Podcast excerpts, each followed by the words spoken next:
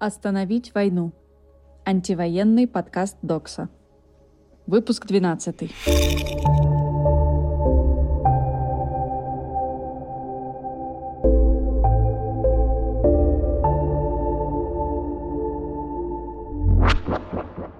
Привет, это Докса. Наверное, вы тоже соскучились по хорошим новостям. В эти дни они нам особенно нужны. Мы не можем продолжать борьбу, если у нас не будет хотя бы небольших побед, чтобы чувствовать, что нам посильно переломить эту ситуацию и остановить войну. За эти 18 дней сложно найти какие-то существенные победы российского антивоенного движения. Хотя, возможно, я просто слишком пессимистичен и самокритичен. Но сегодня меня порадовала новость про то, как активисты засквотировали особняки российских олигархов в Великобритании и во Франции – чтобы предоставить их для размещения украинских беженцев. Фотографии этих особняков вы можете увидеть в электронной версии нашей почтовой рассылки. А пока я писал эту рассылку, редакторка Первого канала Марина Овсянникова вырвалась в эфир с антивоенным плакатом. Ссылку мы оставим в описании к подкасту. Она смогла пробыть в эфире с плакатом несколько секунд. Марина также записала видеообращение, которое закончила словами «Выходите на митинги, не бойтесь, они не могут пересажать нас всех. А какие новости в эти дни радуют вас? Какие события или действия протестующих в России или за рубежом вызывали у вас прилив сил и ощущение, что мы можем что-то изменить? Будем ждать ваши письма с ответами на нашу почту. Ссылка, как обычно, в описании к подкасту. Теперь перейдем к новостям. Что произошло за сегодня? Война. Российские военные открыли огонь на мирной акции в Херсоне. В Херсоне несколько тысяч человек вышли на мирную акцию «Херсон – это Украина». Российские военные открыли огонь резиновыми пулями. Херсонские СМИ сообщают об одном раненом, которому пуля попала в ногу. 12 марта на экстренном заседании депутаты Херсонской областной рады отвергли идею создания так называемой республики – и подтвердили, что регион был и будет частью Украины. В результате удара по центру миротворчества погибло 35 украинцев. 13 марта российские вооруженные силы обстреляли Международный центр миротворчества и безопасности Яворовский полигон во Львовской области, в 20 километрах от границы с Польшей. Погибло 35 человек, еще 134 ранены.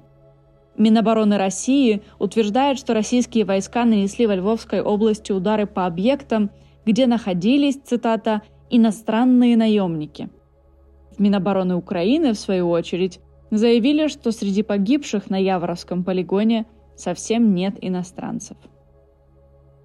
Минобороны Великобритании. Армия РФ готовит высадку десанта на украинское побережье Азовского моря.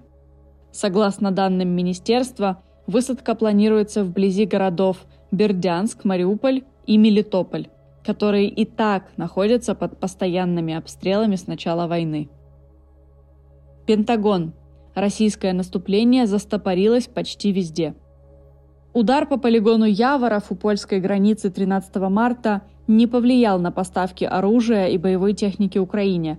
Никаких американцев, ни военных, ни гражданских там не было. Российское наступление застопорилось почти по всем направлениям. В нескольких случаях российские войска остановились сознательно для перегруппировки, но в большинстве это результат сопротивления украинцев. У России остается чуть менее 90% сил и средств, сосредоточенных на границах Украины перед вторжением. Санкции. Австралия и Нидерланды требуют обязать Россию выплатить компенсацию родственникам погибших пассажиров малазийского Боинга. Напомню, 17 июля 2014 года Боинг 777, выполнявший рейс Амстердам-Куала-Лумпур, был сбит из ракетного комплекса «Бук» и упал на территории Донецкой области. Австралия и Нидерланды считают Россию ответственной за эту авиакатастрофу. Pfizer отказался от инвестиций в Россию и клинических испытаний на территории страны. При этом компания продолжит поставлять в Россию лекарства, но всю выручку с их продажи планирует перечислять пострадавшим от войны украинцам. Pfizer – производитель одной из самых популярных в Европе и мире вакцин от COVID-19.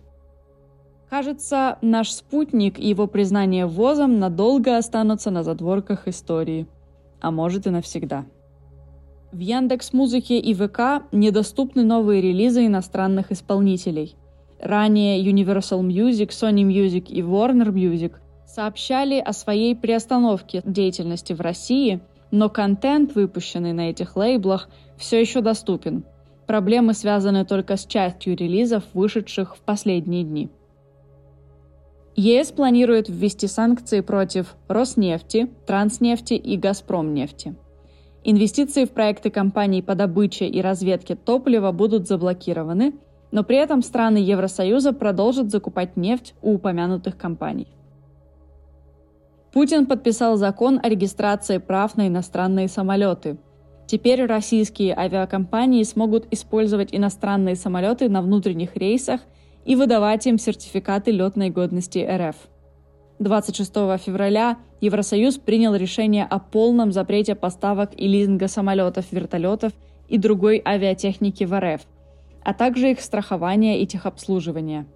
Закон, подписанный сегодня Путиным, фактически легализует изъятие иностранных самолетов в лизинге в пользу российских компаний. Репрессии.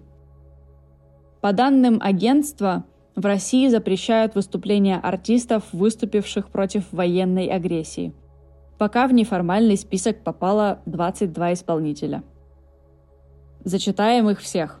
Алексеев Иван, в скобках рэп-исполнитель Noise MC, Алексеев Никита, в скобках певец Алексеев, Барских Макс, в скобках певец, Брежнева Вера, в скобках певица, Галкин Максим, в скобках телеведущий, Гребенщиков Борис, в скобках музыкант, группа Анакондас, Карамушкин Сергей, Хорев Артем, группа Нервы, солист Мельковский Женя, группа Каста, Лешкевич Владислав, Епифанцев Михаил, Пасечный Андрей, группа Кровосток, группа Один в каноэ, группа Океан Эльзы, группа Порнофильмы, Дорн Иван, Дорофеева Надежда, Зайцева Мария, Каменских Настя, Лобода Светлана, Меладзе Валерий – Монатик Дима, Потапенко Алексей, Федоров Мирон, в скобках рэп-исполнитель Оксимирон. Полное прекращение работы Инстаграм в России. Блокировка платформы началась еще 13 марта. На данный момент, по информации Global Check, доступность Инстаграм на территории России составляет 0%. Соцсеть по-прежнему доступна через VPN. А в наших карточках мы рассказывали, как получить доступ к бесплатному VPN от надежных Proton VPN. Ссылку на эту инструкцию мы оставим в описании к подкасту. Роскомнадзор заблокировал издание TJ по требованию Генпрокуратуры. Типа за фейки про войну. Силовики пытали московского активиста за расклейку антивоенных стикеров. Александр Тепляков был задержан 1 марта с партией антивоенных стикеров. Сотрудник Центра Э избивал и пытал Теплякова и угрозами убийства заставил его подписать рапорт о сотрудничестве с органами. Тиньков заблокировал счет, куда российские активисты собирали на помощь украинским беженцам. Саша, на имя которой был открыт банковский счет, собирала донаты от россиян через Твиттер, выводила их в криптовалюте и передавала нуждающимся украинцам. Прямые переводы с российских карт в Украину запрещены – и этот счет был одной из немногих возможностей скоординированно помогать жертвам войны в Украине, находясь в России. По ссылке, которую мы оставим в описании, Саша рассказывает, по каким реквизитам все еще можно делать пожертвования. Частные охранные организации Петербурга будут помогать Росгвардии на акциях протеста – Сотрудников частных охранных организаций в добровольно-принудительном порядке обязали помогать Росгвардии и МВД на несанкционированных митингах и протестах. По закону они не имеют права самостоятельно задерживать граждан или применять к ним физическую силу. Кстати, а что случилось? Росгвардия и полиция заняты чем-то другим? Сопротивление – Сотрудница ворвалась в новостной эфир Первого канала, чтобы выразить протест вторжению в Украину. Вот текст ее обращения целиком.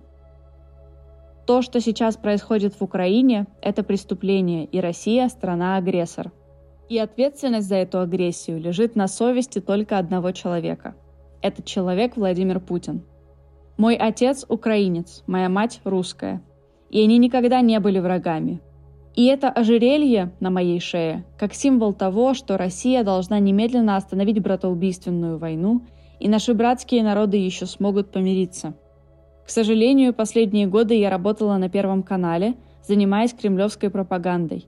И мне сейчас очень стыдно за это. Стыдно за то, что позволяла говорить ложь с экрана телевизора. Стыдно за то, что позволяла зомбировать русских людей – мы промолчали в 2014 году, когда все это только начиналось. Мы не вышли на митинги, когда Кремль отравил Навального. Мы просто безмолвно наблюдали за этим античеловеческим режимом. И сейчас от нас отвернулся весь мир, и еще 10 поколений наших потомков не отмоются от позора этой братоубийственной войны. Мы русские люди, думающие и умные. Только в наших силах остановить все это безумие. Выходите на митинги, ничего не бойтесь они не смогут пересажать нас всех. Французский активист захватил виллу дочери Путина и передает ее украинским беженцам. Пьер Афнер, активист из французского города Биарриц, проник на виллу дочери Путина Екатерины Тихоновой и сменил все замки. Он предлагает разместить там украинских беженцев и других людей, пострадавших от путинского режима. Правозащитники и адвокаты направят в органы власти официальные запросы с этим предложением – на вилле активист нашел документы, связанные с российскими бизнесменами и олигархами Тимченко и Шамаловым. По информации The Insider, вилла с 2007 года принадлежала Геннадию Тимченко, а в 2012 была передана Шамалову, мужу Екатерины Тихоновой. Тем временем британские анархисты захватили особняк Дерипаски в Лондоне. Здание оценивается в 50 миллионов фунтов и считается самым дорогим особняком с террасой в городе. Британские анархисты вывесили на нем баннеры «Собственность освобождена» и «Путин, иди нахуй». Анархисты сообщают, что особняк будет использоваться для размещения украинских беженцев, а также поддержки нуждающихся из всех стран и этнических групп. Дело Докса. Сегодня утром прошло очередное заседание по делу Докса – заслушали еще одного подростка, которого задержали на акции в январе 2021 года, и водителя автобуса. Это был родитель другого задержанного подростка. Никто из них, как обычно, о видеоролике Докса ничего не знает. Подробнее читайте в нашем онлайне. Ссылку мы оставим в описании к подкасту. Рубрика «Кринж» впервые в рассылке.